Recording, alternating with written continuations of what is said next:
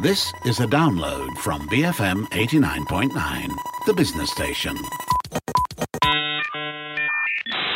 Good afternoon. This is Front Row on The Bigger Picture, and I'm Sharmila Ganesan. An upcoming Indian classical dance show called Prerna is using Odissi and Bharatanatyam to tell the story of a mother and her child with autism. The show is on the 14th of February at the Temple of Fine Arts, and joining me to tell us more is the show's dancer and choreographer, Sandhya Manoj. Thank you for joining me, Sandhya. Thank you, Sharmila. It's always a pleasure to come and talk to you. Um, so, the show, Prerna, yes. What does that mean? Prerna by itself means inspiration. Of course, Sanskrit words have a lot of layers and meanings, but here we have taken the word as inspiration. Inspiration to what would be possibly your next question. Yeah, you can interview yourself. no, no, I'm not going there. I like your questions. But, um, you know, every incident sometimes might not be an inspiring one when you look at it from, from the incidental point of view. But there is something that is a giveaway from it or a takeaway from it. And then from there, we can either use it to push ourselves down or push ourselves forward. So, this is where we are taking a situation which is from a child who is autistic that child's perspective we are giving uh, insight into what a very glimpse I, I wouldn't say a proper insight because it's not possible to show everything in the given time on stage but a glimpse into what possibly that child is experiencing and the sound and the lights the, the, the whole shock of that uh, sensory perceptions of that particular child and the mother. So there is two characters in this uh, show and we are showing the glimpses of what are their experience emotional what are their experience physically and hoping that that incident which for one and a half hours possibly the uh, the parents of normal children parents of autistic children parents who are or or just anyone who's watching it would get inspired to understand about each one's situations better and that's an inspiration because from something when you watch and then if you can take it because when i heard the story about uh, this mother and child of course we as a third person we'll always relate and we'll be always empathetic and we'll be sympathetic like oh you know just go with it. But that's not actually what a mother wants to hear. You know she just wants probably a listener. She does not want an advisor. And uh, from there we started and uh, yeah we have uh, put up something which is very very interesting So, what was the starting point for wanting this to be the story of the show? Who who was the mother and child that this is inspired by, and, and how did you guys come up with this So idea? that is a beautiful question.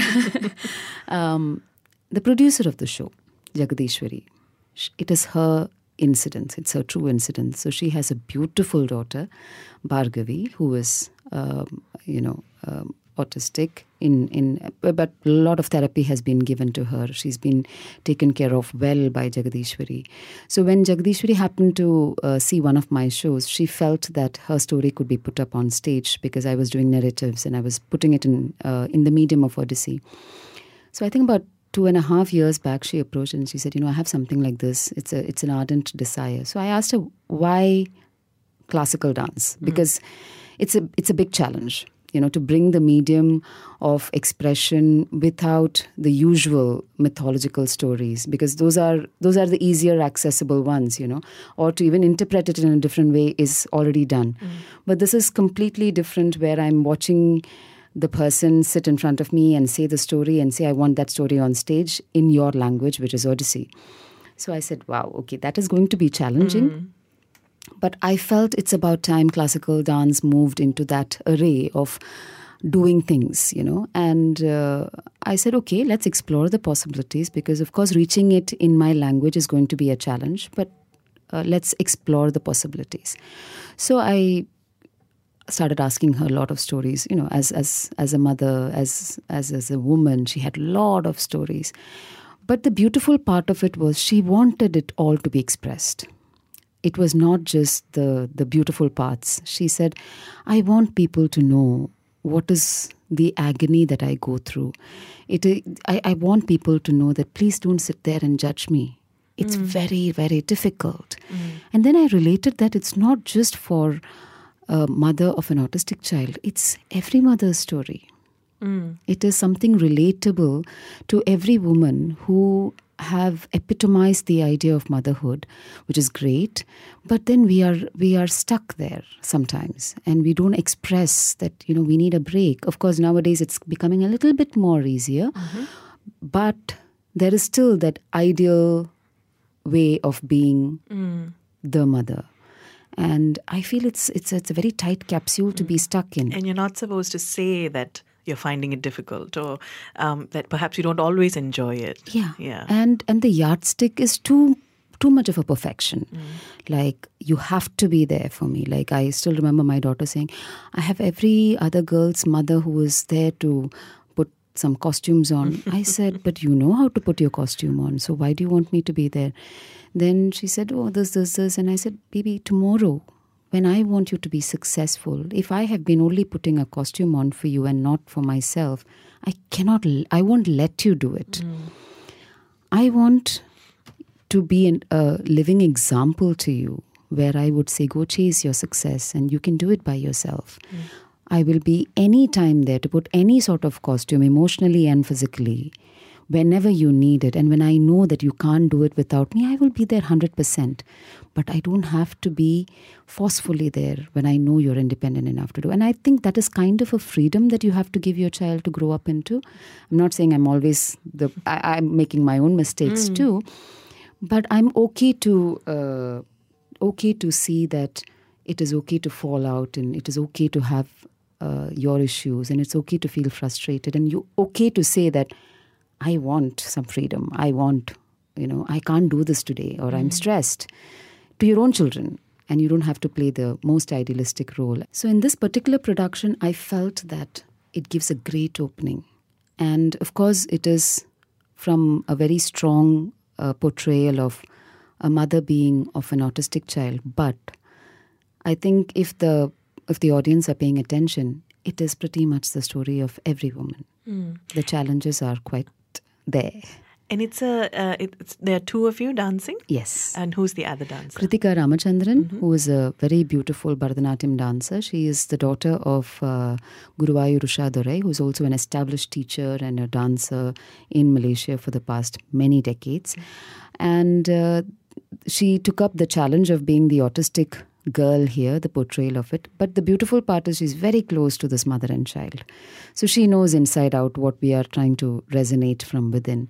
And yeah, it's it's been it's been a beautiful journey working with all of them.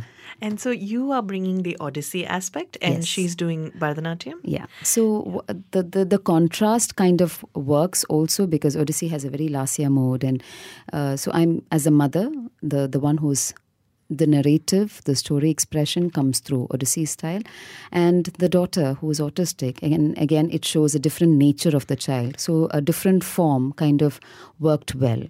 So Bharatanatyam, uh, we are doing a lot of footwork, but the body language is going into the uh, resemblance of an autistic child.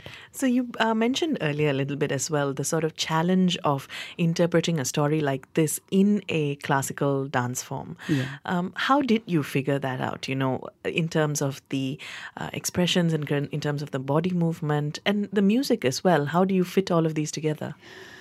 So the challenge was what to take and what not to take, and what to project and what not to project. And you know, uh, it is a dance production. Of course, there is theater in it, but I did not want it full of theater only because then you know the audience would come and say it was more theatrical than dance production. So we wanted that language of dance to be very strong. So that's where Achudan uh, Shashidharan comes in, uh, who is an absolutely a brilliant musician.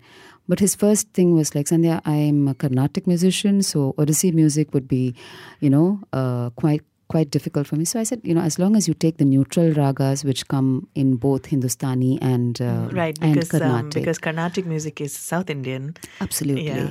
And Odissi is Odissi has its own ragas Yes. and own genre of music. But I said that's okay. You can take something that is neutral, and I insisted on uh, the uh, the mardal player, which is my my rhythm. So we have uh, an artist called uh, Rohan. Um, Who's coming from Mumbai, and of course uh, for Bharatanatyam we have uh, Muthu, who is a very established mridangam player in KL.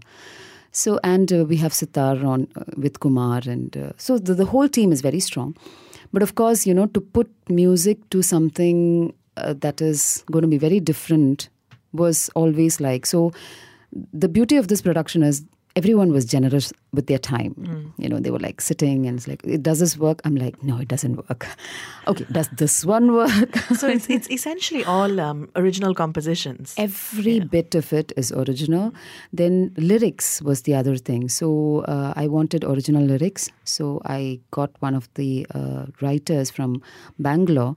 She's on the, I've never met her, but we've been on phone for hours and I would explain to her. So we have it in different languages because I, I want this production to be resonating in different levels. So it is not like one way of expression. It's multiple way of expression so multiple languages multiple emotions multiple way of presenting it those are the things i was looking at and to choose from this many stories to to what would work to reach out to the audience that was a challenge for me so i've I think I've been visualizing it for like three, four months, only this, you know? so is it a story as in it, you know, there's a beginning, middle, and end? Or is there something, is it something more conceptual in terms of experiences and feelings? So I have created a beginning where um, I'm not going to say the no whole spoilers. thing out. No, yeah. no spoilers. yes, but I have kind of uh, started a beginning with uh, the mother's uh, you know storyline of it like what she is uh, expecting and what she is uh, expressing and you know that that kind of a slight uh, flashback kind of a feel where every woman you know grows up into what she wants or aspiring for what she wants or even dreaming of what she wants and then what she ends up with is not something that we have you know sort of connived for, but it, it comes and falls like a big thud of surprise. So um, that is there. And uh, of course, the child changes her entire life, which is also not necessarily an autistic child, only changes. I think any mother mm. experiences that once a child comes, your life is changing in a different dimension. So that is there. Uh, experiences are shown, certain bondings are shown, certain uh, fights are shown. Uh, you know, within yourself and within with with whoever is out there, and the one element that I have focused in bringing out is trying to figure out who your child is. Mm. Most of the time, uh, the child becomes your trailed off dream which you were not able to achieve right you live vicariously is, through them yes yeah. so and i think uh, the until a generation of mine and probably a little bit more forward it is always the dreams of the parents carried forward yeah. to the next until the child becomes an adult enough to express that, hey, this is not what I want. I think at least the future generation should start opening up the space to figure out what the child is capable of and giving the space to the child to understand and find out by by itself what are the possibilities i've tried to bring that element here so it's not exactly uh, an end but it's kind of an ending to the show, which is a beginning of a thought. Mm. You know, which is what I want. I hope to, you know, let the audience walk away with. So you said that um, you know you've you've been working very closely with Jagadishwari, yeah. who's the mother that yeah. this um, performance yeah. is sort of inspired by. Um, did you also do research in terms of what it's like to live with autism, to be a parent of uh, a child with autism, and what kind of research did you do? So um, I I taught yoga for uh, the autistic children and special children for about two years in a school called Tharana, which is uh, under QI management. And then uh, I discontinued it because the, manage, uh, the, the principal changed and they changed their academic approach to um, the entire program. So in that two years, of course, it was not just autistic children, there were a lot of uh, other special kids. But what I understood is every child needs different methodology. Every child has to be, you know, kind of uh, worked with in, in a different approach. And it is very difficult to break into their zone, but once you break, it's like, okay, you know where it works. Mm. But that's pretty much, if you really look at it, it is pretty much with every every kid. So, um, and especially with autistic children, it is just about accepting them and what are their what are their range understanding it once we figure that out and if we don't push uh, the normalcy on them, then that accepting them is the normal part. And that is one of the things I wanted. So when Jagadishwari came and, and her daughter is so loving and, and so talented and, and so capable. So just accepting what she is not capable is all that it takes. Because if, if say for example we walk into a place and there's a there's a loud music going on, we have to know that she can't take that loud music because her sensory perceptions don't allow her to do it. And if she reacts to that, we need to know that that's because of the the situation. But at that point in time, if you're going to say like, accept it, it's loud voice, you have to go and and and ask the child to behave like a normal child whose sensory perception can take, it's not possible. And when the child reacts, as as as a society, we don't know how to react. We don't know what the child is, what is happening to the child. We also react in a funny way, and we give stares and glares to the mother, and uh, the mother becomes in a fix to make the thing look normal.